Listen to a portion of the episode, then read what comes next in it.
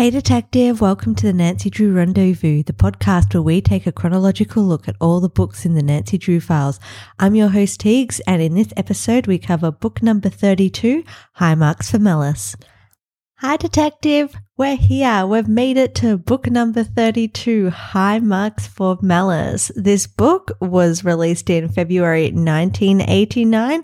And as always, we start off with some things that happened in February 1989, which include 5 centimeters of snow falling in the outskirts of Los Angeles. This kind of reminds me of the snowstorm that we had recently in Texas. It's like just these places that don't usually get snow getting snow. I know that Texas had a lot more snow than 5 centimeters, but still it's always weird to see snow outside of its usual places. It'll be like if Melbourne got snow. We usually get like a really light dusting, like as soon as it hits the ground, it disappears. But if Melbourne got some snow, that would be like mind-blowing and like crazy and be like, oh my gosh, snow. And it would probably cause the entire city to stop as well. Also in February 1989, we had the first 24 GPS satellites put into orbit. I use GPS so much, and to think that we've only had it for the last 30 years. I feel sorry for my parents, my grandparents who had to, use an old school map. I don't really feel sorry for them because I love maps, but it's just so much convenient to have a GPS, especially when... Oh, whatever. I will stop rambling. The top song on the Billboard charts was Straight Up by Paula Abdul, and Bill and Ted's Excellent Adventure was released in cinemas. The cover of High Marks for Malice is super cute. Like Nancy is wearing jeans and a winter sweater. It's, I know they've got like a proper name, but it's like an ugly Christmas sweater, but it's not a ugly Christmas sweater. It's just like a knitted sweater, which is white with blue and pink, and her hair looks wonderful and she just looks super cute, and I love this outfit. And then we've got a guy in the background. I'm going to assume it's Ned, who is also wearing jeans and a Christmas sweater that's not actually a Christmas sweater with red and peach stripes on it. He looks very, very attractive, I must say, in this cover. And like usual, in the background, we've got the action scene. And in this particular case, it's Ned and Nancy, and they're in the dark holding a torch, which is shining on a body. Finding a body is never fun, so let's get straight into the book. So Ned and Nancy have headed into Maryland to visit Bassin College, not a real college, and it's a super, super fancy looking college. They've been invited there by an old school friend of Ned's called Lyne. We know that this college is fancy because they say that it looks like a resort and that they have Mercedes and Jaguars in the car park. Ned's the one driving, and we still don't know what kind of car Ned has, but at least we know now that it's not a Mercedes or a Jag, because he says that if he was to go to this school, he would have to get a better car. Ned's a bit jealous because Lyne kept on insisting that he bring Nancy to the school to introduce her to him. And Ned's all like, oh no, like you two would be like the perfect couple. He's like the most smartest guy in school and you're beautiful. And Ned just being his usual insecure self, but he just really needs to put some trust in Nancy. I'm willing to assume that he insisted that Ned bring Nancy because she's a private detective and he's got a case that he needs her help with. And yeah, which would have been better if he just straight up said, hey, yo, bring your girlfriend because I need help with a case, instead of just being like, oh, bro, I support you and your girlfriend. She seems great. Bring her up. I'd love to meet her. Like, why can't he just be honest and say, yeah, I need her help? I'm sure Nancy would have been more than willing to help. Ned's checking out Nancy's legs, which are on display, complemented by her short navy skirt and some calf-hugging boots. Ned also tells Nancy that Lyne is what Bess would call a heartthrob, and again, Nancy reassures Ned, saying that her and Bess have different tastes in men and that she's only got eyes for Ned.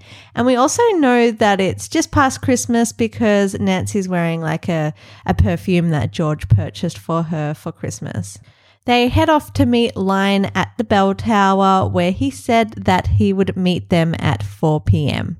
They admire the school as they walk to the bell tower, and Nancy's surprised that she hasn't heard of the school before. Ned informs her that they don't advertise because Bassin students enroll in the school as soon as they're born.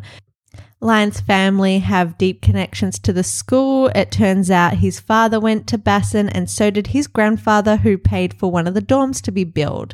The majority of the students are rich, but they don't care about the money. It's more about the emphasis on grades and that you need to maintain a grade better than C plus or you are gone.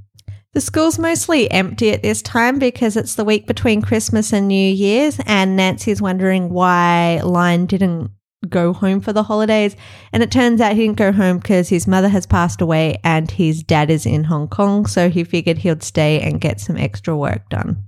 We also learn that Lyne's father owns Sheffield's Computers, which is like a huge computer company. I would say it's like the equivalent of IBM back in the day. They arrive at the bell tower, which is described as being absolutely beautiful. Its walls are covered with ivy, and at the top of the tower is a golden roof with a statue of an angel poised as if it was ready to take flight. And there was also a small, tiny stone chapel attached to the tower, surrounded by thick vegetation, which is flourishing even in the dead of winter.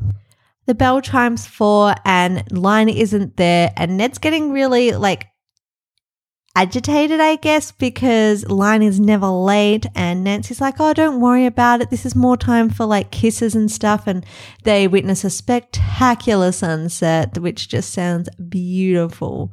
But 15 minutes later, he's still not there, and Ned's getting even more stressed. Ned figures that Lyne has forgotten about the meeting, and he goes to see Lyne's girlfriend, Cassandra, to find out where Lyne is.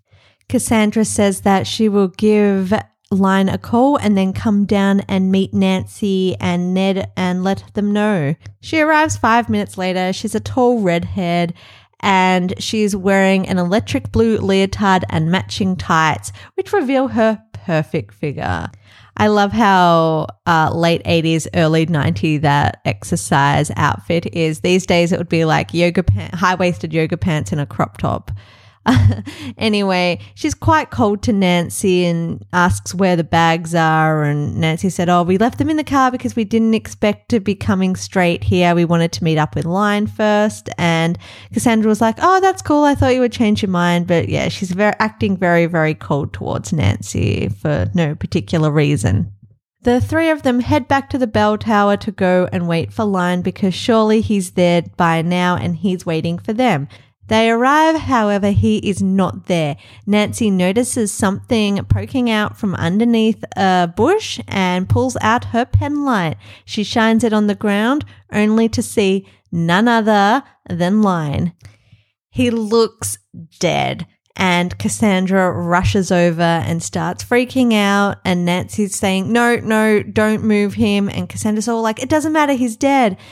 But then suddenly a groan of pain escapes his mouth and they call an ambulance. While waiting for the ambulance, Lyne doesn't say much except for, Nancy, where's Nancy? And Nancy's like, I'm here. And he manages to get out, check, fish tank, important, man buried, fish tank, before going unconscious again. The ambulance arrives and he is rushed to the hospital, and Cassandra is angry that he asked for Nancy and not anybody. While Ned, Nancy, and Cassandra wait in the emergency room for the prognosis, the school's registrar, Mr. Chapin, arrives as well. Suddenly, Dr. Garrison comes out and tells the group the prognosis. It turns out that he's in a coma, he has a few fractures, his left leg, wrist, and ribs. And Mr. Chapin asks if they could talk about Lyne in private. However, the doctor was like, no, these teens found the man very quickly and acted responsibly, and if they didn't, he could be dead by now. Ned tells the doctor that he is the closest thing to family Lyne has here since Lyne's dad is in Hong Kong. The doctor tells everybody that Lyne's injuries are consistent with a fall. And Nancy's like, oh, the bell tower. We found him at the bottom of the bell tower. Mr. Chapin butts in and says, oh, this happens every year. Someone tries to climb up there, remove the angel statue, and then falls. Cassandra says, no, Lyne wouldn't do a stupid prank like that. It's just not possible. And Dr. Chapin's just being really, really rude and saying, you probably don't know your friend as well as you think you do. I don't know, Mr. Chapin, how well do you know every single student in the school? And why are you here as well? Like, what's it like? What is a registrar? I'm going to Google this. Okay, so they're basically a recruitment agent for a school. And they help with the enrollment process, which makes sense. Register. Anyway, why does he care so much about this kid? It seems sus. Anyway, he tells the doctor to let him know immediately if there's any change in Lyne's condition, hands him a card, and then leaves. The group asks for visiting hours, and the doctor says, oh, sorry, it can only be immediate family, but since Lyne doesn't have any family, then here are the visiting hours, and please note that he's going to intensive care. Oh, okay, so his situation is deteriorating. And then before Dr. Garrison leaves, he asks the group, which one is Nancy? Nancy raises her hand and he says, oh, Lyne was asking for you, by the way. Just thought you should know. Again, this makes Cassandra very angry. Why is Lyne asking for Nancy and not his girlfriend or even Ned for that matter? Cassandra is really, really mad at Nancy, tells her that she can still stay with her. Here's the room key, and that she's going to walk home from the hospital. So, yeah, I don't blame Cassandra for being mad. It's clearly she thinks that Lyne and Nancy have a thing going on, and she feels neglected. After Cassandra leaves, Nancy mentions this to Ned, and Ned says, "No, they're not a couple. They're only classmates and co-workers." Ned and Nancy head to Lyne's apartment to have some food and wait for Cassandra to calm down because Nancy doesn't want to get to Cassandra's dorm before she does. However, as soon as they walk into Lyne's room, a black-gloved hand grabs Nancy and throws her into the darkness. Nancy grabs at her attacker and finds that he has a beard. She grabs the beard as hard as she can, which causes the attacker to squeal and then run away in pain. Once they gather themselves, they turn on the light and they discover that Lyne's computer and surrounding area is in disarray. There's printer pages everywhere, diskettes out of their cases. Oh, remember discs? This is such a throwback to the past. And the paper is that old school printer paper, the ones that have the holes in the side and they kind of have a, what's that word? It starts with P, I can't remember where it's zigzags. Yeah, anyway, the Lyne's computer area is just an absolute mess, and they realize that the intruder in the room was looking for something specific, but they don't know what it could be. So this is a bit weird. We find Lyne unconscious, and then all of a sudden there's an intruder in his room looking for something to do with his computer. Suddenly, Ned remembers that Lyne had written to him telling him that he was working as a teacher's assistant, and Nancy finds that a bit weird, but it turns out that one of the teachers suddenly died and he took over. But Nancy's still why is a junior a teaching assistant? And it turns out that he was really, really, really smart and that he was putting together computers while Ned was building skyscrapers out of wooden blocks. Now, this sentence really stood out to me. Do we actually know what Ned studies at college? I thought he just went to college and played sport. But this skyscraper out of wooden blocks comments makes me believe that he's studying engineering. Like, yeah, if anyone actually knows what he's studying or if I've missed it in one of the books, let me know. I just feel dumbfounded by this and never really thought about it. Ned theorizes that this person was looking for the final exam and that explains why the computer is in disarray. Nancy quickly shuts that down and says, aren't finals given before Christmas? What's the point of having an exam after the test has been taken? And Ned's like, oh, yeah, good point. Nancy, always on the ball. Like, she's not even a student. Ned should know that finals are given before Christmas. Anyway. While waiting for the police to arrive, they find a box of saltwater taffy and Nancy wants to eat some because she is starving. I guess it's late and they still haven't eaten. Ned's like, hang on a second, taffy, where is it? And Nancy says, it's under the tree. And he said, we used to be nuts about this stuff. I wasn't supposed to eat it because I wore braces. And there we go. I never knew that Ned wore braces back then, but there's a new fun fact about Ned's past. And Nancy's like, okay, well, that's cool. You don't wear braces now. You can eat it. But he's like, no, we only ate this stuff when something bad happened. And then Ned gives an example how Lyne brought some over the day before his dog was meant to be put down. And Ned says, okay, Lyne's left this box out for me for a clue. So, okay, this seems a bit wild, but I guess if, friends are that close, you can leave these subtle clues and the other one would pick up on it. And Ned was right. They look inside the box and there is a piece of paper with a computer command line on it. However, Ned doesn't recognize the computer or programming language rather. Now, remember, this is in the late 80s. Yes, computers were very, very popular then, but I don't think someone who was doing an engineering degree would be familiar with a programming language, but I'm just going to let this slide. I don't know what subjects Ned is taking at school. Like I said, I thought he only did sport, but I guess if I really think about it, they do have to do academic subjects as well. Looking around more, they pick up a book and then suddenly a note flies out. It's all these coincidences in these books that just drive me a little bit crazy. It's like, how do they get so lucky? The note reads, mind your own business or we'll mess you up so bad you won't live to mess with your computer. Okay, so that means that this accident at the bell tower could mean that he was actually pushed because they said that he wouldn't be dumb enough to, do a prank and fall, but being pushed makes absolute perfect sense, especially after finding this threatening note. Ned's finally put two and two together and says, Lyne was in trouble and I bet this is why he insisted that you come with me. He was in over his head and needed our help. Well, obviously, Ned. It's not because, he's got a crush on the girl that you talk about all the time. Suddenly, the police arrive and Ned and Nancy are mistakenly arrested, but after some talking down at the station, they finally get released. Ned and Nancy want to speak to Cassandra again, but they're not going to tell Cassandra what they suspect because she might be responsible for the accidents since she is so rude and nasty to Nancy and Ned. Well, she's rude to them because she figures that, Nancy is trying to steal her boyfriend, but these two haven't figured that out yet. Cassandra's not in her room when they arrive, so Ned and Nancy take this opportunity to have a makeout session while waiting. Unfortunately, the makeout session is interrupted when Cassandra bursts in.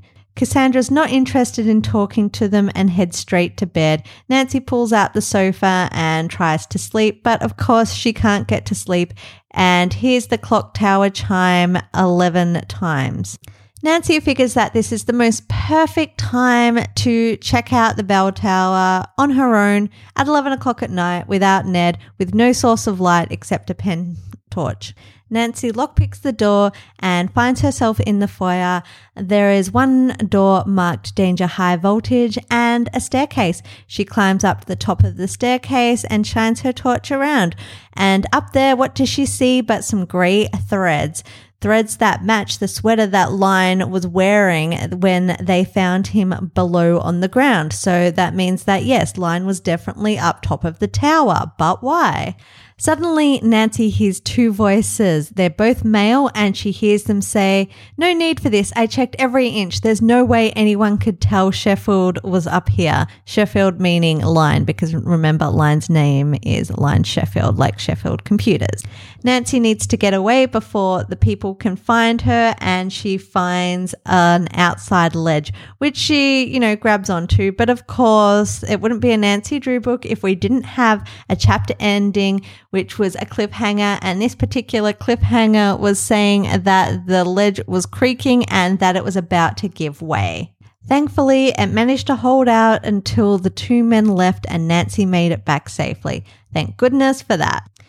Walking back to the dorm, Nancy puts two and two together, a mix between the grey threads and the two men talking. It just proves that Lyne was actually pushed. The next morning at breakfast, Cassandra's being really rude to Nancy and makes, a comment about how Nancy will end up with any old guy and is just being rude, calling Nancy, a bit of a tart and that she makes her way around and Nancy doesn't get a chance to defend herself.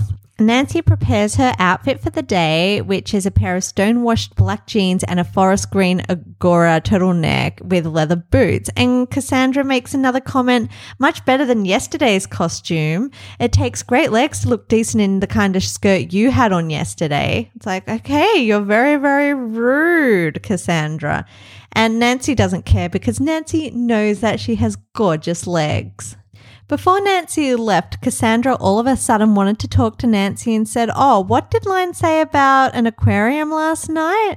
And Nancy says, "Oh, something about a fish tank." And then we learn that the fish tank is another name for a building at the school, which looks like an aquarium because it's made of all glass, chrome and concrete. Turns out that Lyne works there, so Nancy needs to check out this place now. This new information made Nancy realize that Lyne wasn't delirious and that a man could be buried in the fish tank, and that's why he needed Nancy, because he knew that there was a dead man buried in the fish tank. Cassandra goes with Nancy to the fish tank and they have breakfast with Ned, and afterwards Cassandra gives them a tour of the fish tank. Ned is very, very impressed, and we learn that this particular wing of the fish tank has a spa, an indoor track, exercise and weight rooms, Olympic-sized pool and even video games. All right, this school sounds amazing. I bet the fees would be high. I wish I went to college in America just because it seems like such an experience. University in Australia is so boring, like there's no dorms and stuff, and if there are, it's very, very rare. We don't have all these crazy facilities, or at least I couldn't find them at my school, but who knows? It was just a bunch of buildings in a city squished all around like the CBD. We learned that the other wing has a study hall, and on the second floor is the computer lab where Lyne works.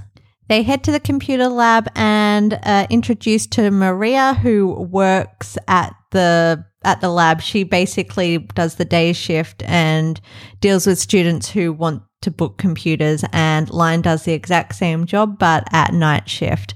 And it's really cute. Ned says, "Oh, can I check out the lab?" He looks like a kid in a candy store. And Nancy says, "Oh, he's a hacker, a computer nut." It's like, Nancy, you don't know what a hacker is. And I don't imagine Ned being a computer hacker, but it seems that he's quite smart. He does recognize computer programming languages, and now he's getting excited about a whole bunch of computers. While Ned is looking around at the computer lab, Cass and Nancy head to the gym where Cass works. Nancy asks if Lyne has an office, and Cass says, "Yep, it's right over there." Nancy walks in and it turns out it's the boys' locker room, which was a really, really mean prank for Cassandra to play on Nancy. Once inside, the boys make a whole bunch of jokes about Nancy being in the locker room, saying that she's pretty, you know, the usual catcalling business that happens, which is just totally unacceptable.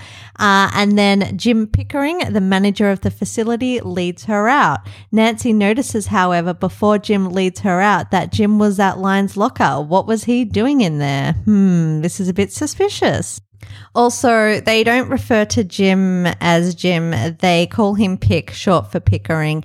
Cass returns, makes jokes about Nancy enjoying herself in the boys' locker room.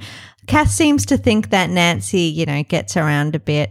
Then Cass says that she can't work in the gym because she's got to study, and somehow Nancy convinces Jim Pick to give her a job, and he agrees. So, yeah, now Nancy is working in the gym at the school, which is, again, what a crazy coincidence.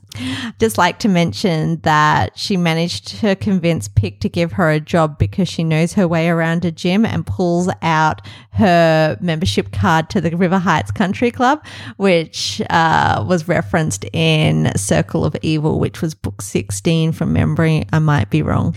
Nancy figures that she would get Ned to check out Lyne's locker and get what was ever inside of it. She goes to find him. She finds him in the computer lab with Maria, and they are laughing and flirting and whatnot. And Nancy can tell that Maria has got a huge crush on Ned.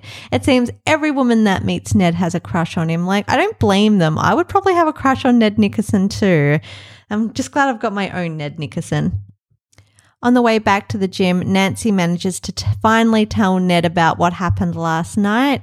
And then we also learned that Maria is a computer whiz just like Lyne. They finally reach the locker, only to find that the locker is completely empty. However, it was full when Pick was at it before, so who has taken everything?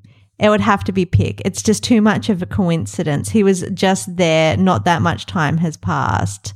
Yeah, I think it was Pick who took all the stuff out of the locker. But why? Why is Pick in Lyne's locker? Ned figures that Pick has access to all the students' lockers and that he probably got the locker emptied to give all the stuff to Lyne at the hospital. I mean, that makes sense, but I'm not buying it.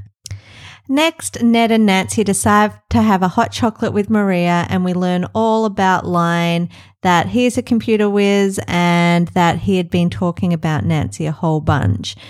As far as Maria's aware, Ned and Nancy are just prospective students trying to check it out, as well as visiting Lyne. From the looks of it so far, it appears that Maria has no idea that Lyne's actually had a fall, because she's all happy and hasn't mentioned it whatsoever.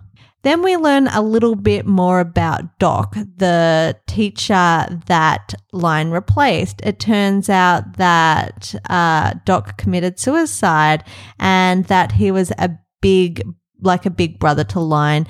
Nancy asked if Doc had been depressed, and Maria said no, he seemed perfectly fine even when Maria had seen him earlier the night that he had died.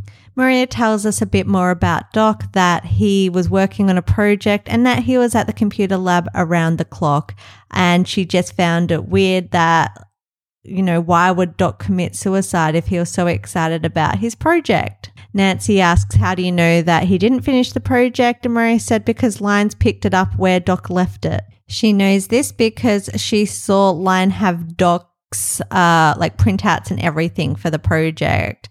When asked where Lyne got the documents from, it turns out they were in Doc's locker. So I guess they need to go to Doc's locker now and see what they can find. Nancy leaves Ned with Maria so Ned can flirt with Maria and try and get Doc's locker number. And Nancy goes back to the foyer and has a look around, where she runs into Cass. Cass is hiding something under her jacket, and Nancy begins to follow her. Cass gets to a car in the car park and then gets scared when Nancy yells out to her and the papers go flying everywhere. Cass quickly drives out before Nancy gets a chance to talk to her. Oh, and of course they had to add a little bit of, Cass was heading straight towards Nancy and was going to run her over, but thankfully Nancy hid in a bush and survived. Nancy goes to gather the papers and she realizes that they are Doc's printouts, or Lyne's printouts rather, and and that it was Cass who emptied the locker. So, yeah, it wasn't Pick. I guess Cass does work at the gym. She probably has access to the lockers as well. It does seem a bit weird though. Nancy heads back to find Ned and Maria, and walking back to the room, she goes past a door that says authorized personnel only, and Nancy figures, oh yeah, I'm going to be staff tomorrow, I'll be fine. As she's walking down the hall, she overhears two men talking about her. She hears her name, and she also hears Cass's names as well. It's like, find out if Sheffield talked to her and if he did, take care of her immediately. She also heard them say some things that were cut off. The Sheffield boy, had it up to here, bungling, one thing after another, Evans, then Sheffield, now his locker. So I guess these people are involved in his locker things as well. And Evans, who is Evans? So who could have these voices been? Why didn't Nancy poke her head around the corner and look? This could have been a great clue, but unfortunately nothing really comes out of this conversation except to that now Nancy knows that people are onto her. Nancy finally makes her way back to Maria and Ned convinces Nancy to let him flirt with Maria to try and get more information out of her. And Nancy's like, yes, okay, fine, for Lyne, whatever. Ned and Nancy decide to visit Lyne at hospital, and as they walk into his hospital room, they see Cassandra pick up a pillow and put it over Lyne's head. She's about to smother him. Nancy quickly interrupts. Cassandra thinks that it's stupid that Nancy thought that she was going to kill Lyne because she loved him. Nancy asks Cassandra, why did you take the things out of Lyne's locker? And she said, so you wouldn't get them. And then Cassandra finally spills that the reason she doesn't like Nancy is because Lyne's in love with her, and Nancy reassures her, no, that's not the case whatsoever. And then she becomes nice and helpful. She tells Nancy that she's in love with him, but she never gets to see him because he spends all his time in the fish tank working on the computer program. She doesn't know what type of program it is because she doesn't know anything about computer programming. They decide to have more of a conversation at a cafe, and Nancy tells Cassandra that she believes that Lyne was pushed and that someone is trying to kill him. Cassandra's like, let's go to the police. And Nancy's like, no, we can't do that. We don't have enough evidence. Plus, I think Nancy wants to, get all the credit for solving the mystery herself. Cass then learns that Nancy is a detective and that she is on the case and that she's going to do whatever she can to help solve this mystery. And that's why Lyne has been asking for Nancy, because he knows that she's a detective and that Nancy will be able to solve the issue. Yay, I'm finally glad that they were at peace with Cassandra because, yeah, that was just ridiculous. We need Cassandra's.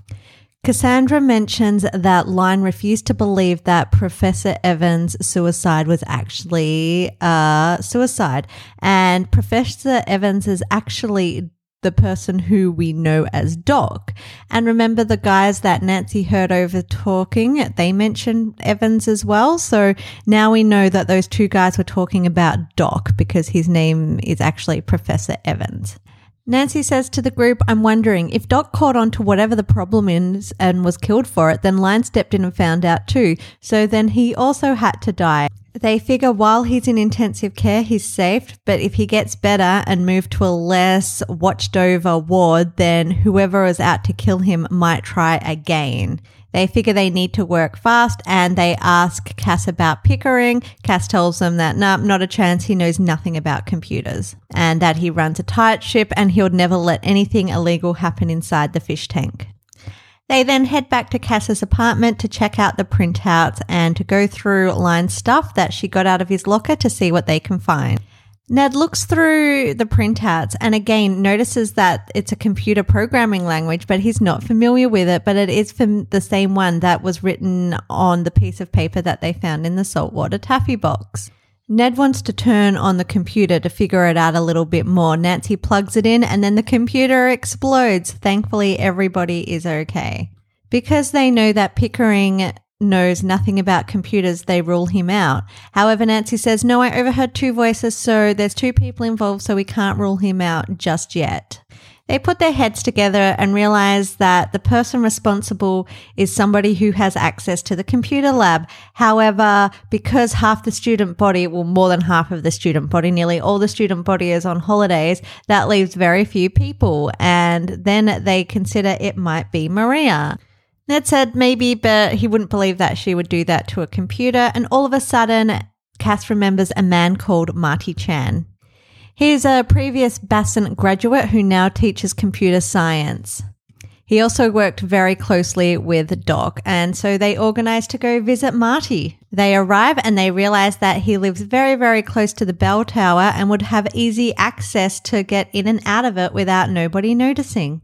However, when he said hello, Nancy didn't recognize his voice. Marty does have a beard, however, he is wearing glasses, so it might not be the guy she tackled the night before in Lyne's apartment. However, Marty could have been wearing contacts if it was indeed Marty who tackled her. Marty hadn't heard about what happened to Lyne as he was in Baltimore the night before and just returned that day. He did seem genuinely concerned about Lyne though.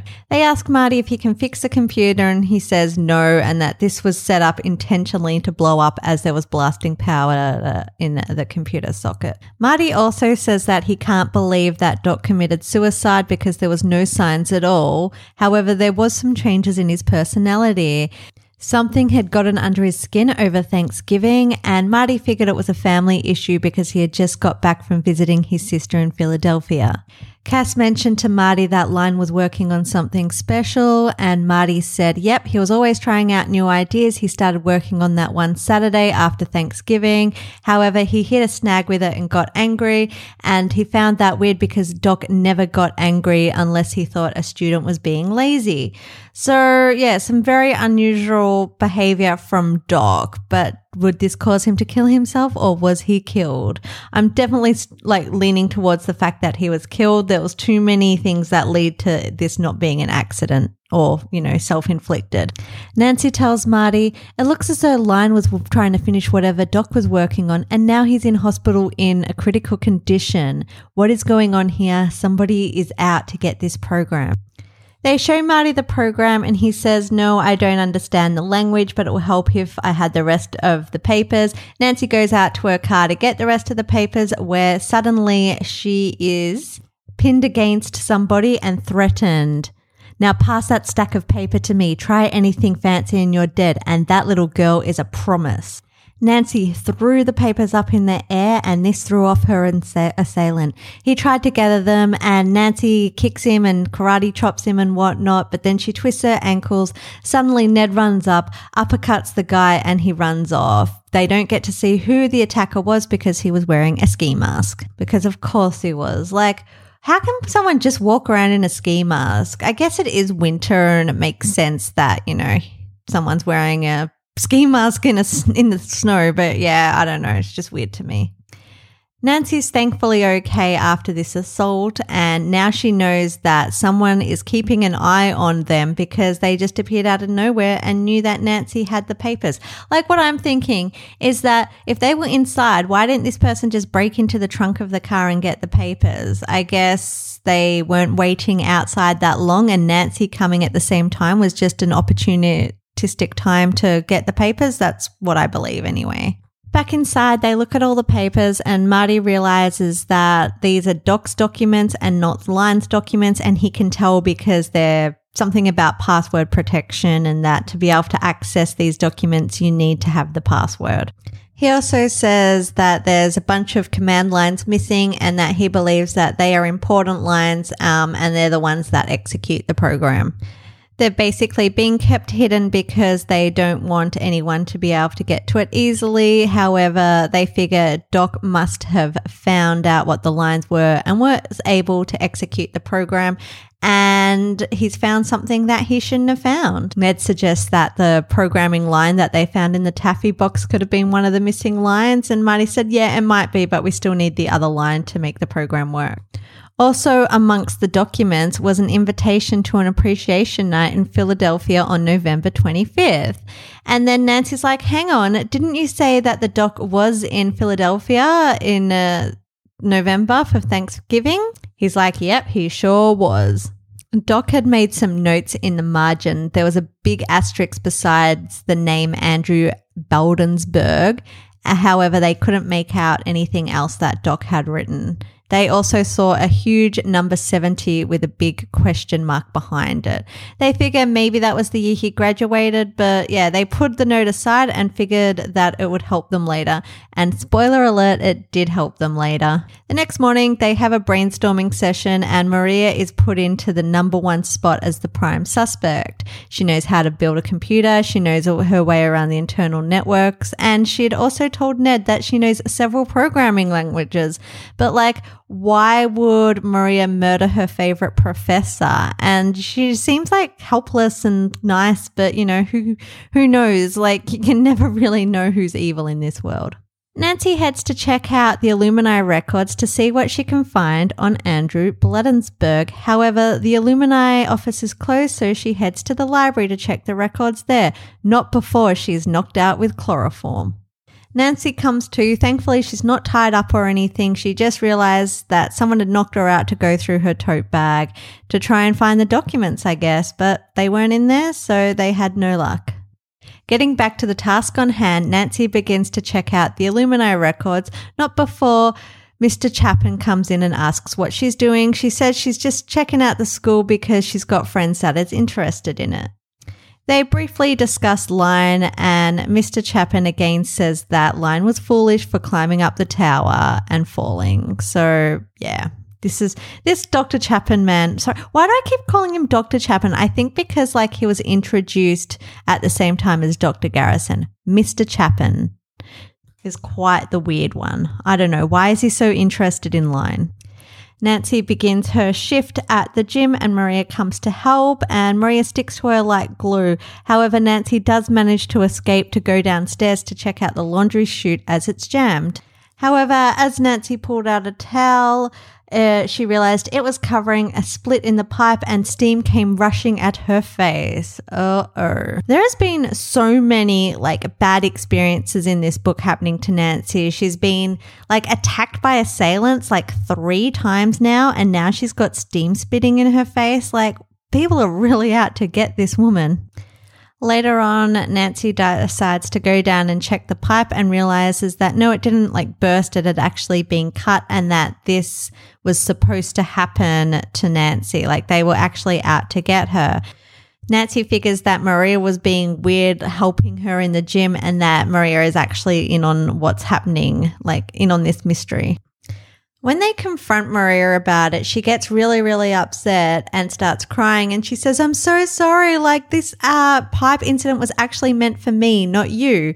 And Nancy's like, "How do you know that?" And supposedly a message popped up on her computer telling her to do it, and that she's been receiving quite a lot of messages that if she doesn't do exactly what the messages tell her to do, or she quits her job, she'll be the next one to have an accident, just like Doc and Lyne. Ned calls Nancy and Maria to tell them that Lyne is out of a coma and now he's just asleep, so he's being moved. However, this is dangerous because this puts him in a vulnerable position. Anyone can just come and kill him much more easily now. However, thankfully, Maria looks at the program and's like, "Oh, this is actually my program and I made it for Mr. Pickering." Nancy then asks Cass if Mr. Pickering had ever had a beard, and it's like, yeah, turns out he had, and he got rid of it like a day or so ago. So it could have easily been Mr. Pickering that attacked Nancy in Lyne's apartment. Okay, so Mr. Pickering is definitely involved. He's got this program, but he's hopeless with computers. So why does he have this program? Ned also throws a curveball into it and saying, "Oh, look at a list of graduates here. All of these people are like really top executives and they came from Bassin, but there's no records of them in the school. So what is happening here?" Maria decides to run the program on the computer. She knows how it works since she wrote it after all. And after typing in a bunch of commands, blank transcripts come up as well as blank graduation certificates.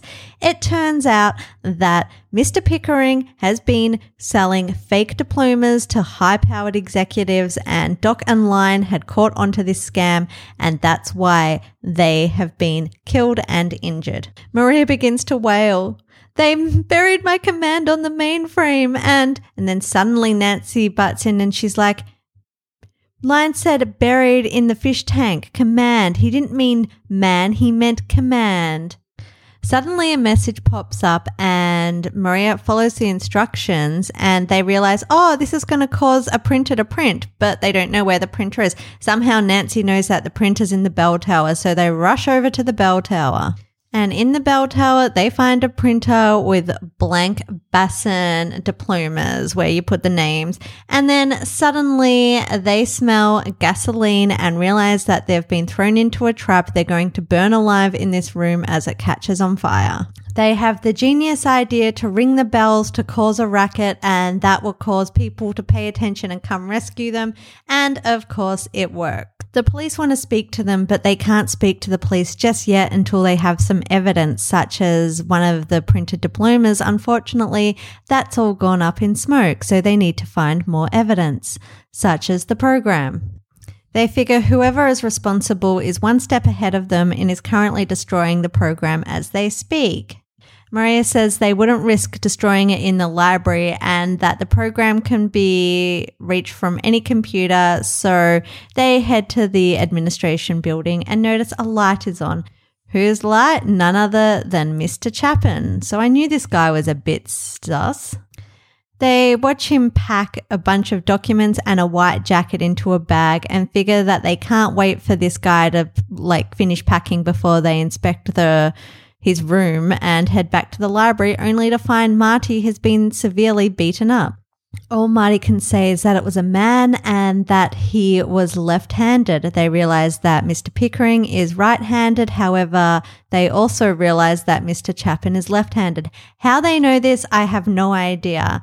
But they also learned that Mr. Chapin is really, really smart with computers and has the computer systems hooked up to his computer at home. Maria then realized that she only wrote one print command into the program, but tonight there was two. The people behind the scam had added another step. When she hit the second command, it must have signaled to Mr. Chapin's computer that the laser printer was activated. And guess what? His house is right across the street from the bell tower as well. And we also learn that Mr. Pickering lives 4 houses down from Marty, who, remember, also lived across the road from the bell tower. Nancy says all Chapin had to do was phone Pickering to warn him that the laser printer had been activated by someone here. Chapin comes to see who's at the computer, knocks Marty out, and then erases the program. Meanwhile, Pickering goes to the bell tower, hears everyone inside, and sets them on fire. And who turned up at the hospital after Lyne had his incident but Mr. Chapin? He didn't care about Lyne's condition. He just wanted to know that Lyne wasn't going to spill secrets about his little scam. Suddenly, Nancy remembers that Mr. Chapin was packing a bag which included a white jacket, but that white jacket wasn't just a normal jacket. It was a jacket so he could disguise himself as a doctor to kill Lyne.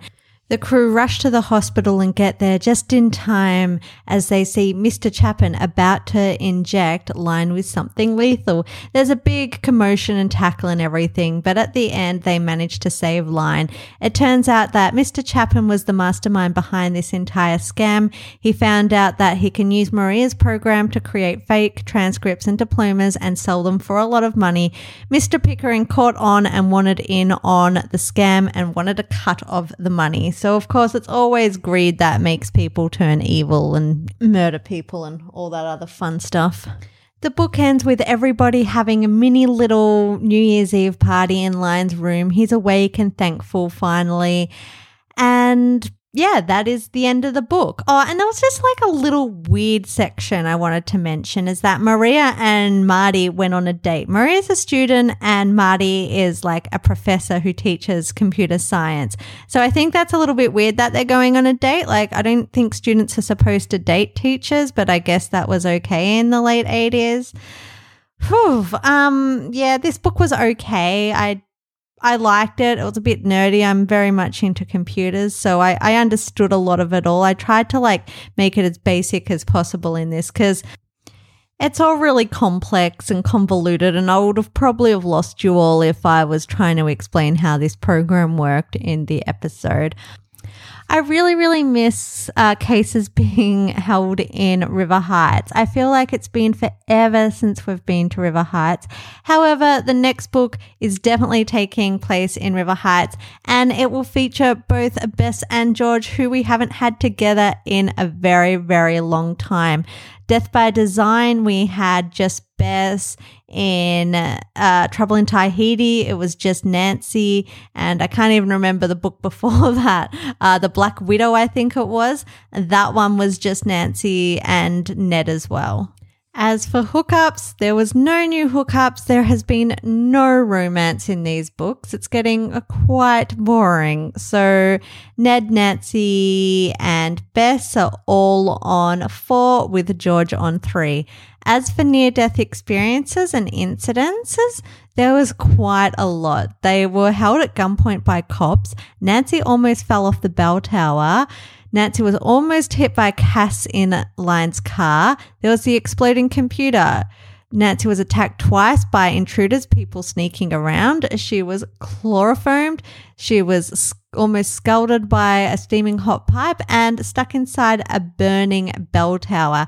However, I'm only going to include the almost falling from the bell tower, the exploding computer, the steaming pipe and being stuck in the burning bell tower as the actual near-death experiences, bringing our total from 75 to 79. Okay, thank you very much, Detective. I look forward to seeing you again in the next episode, number 33, A Danger for Design. Bye, Detective.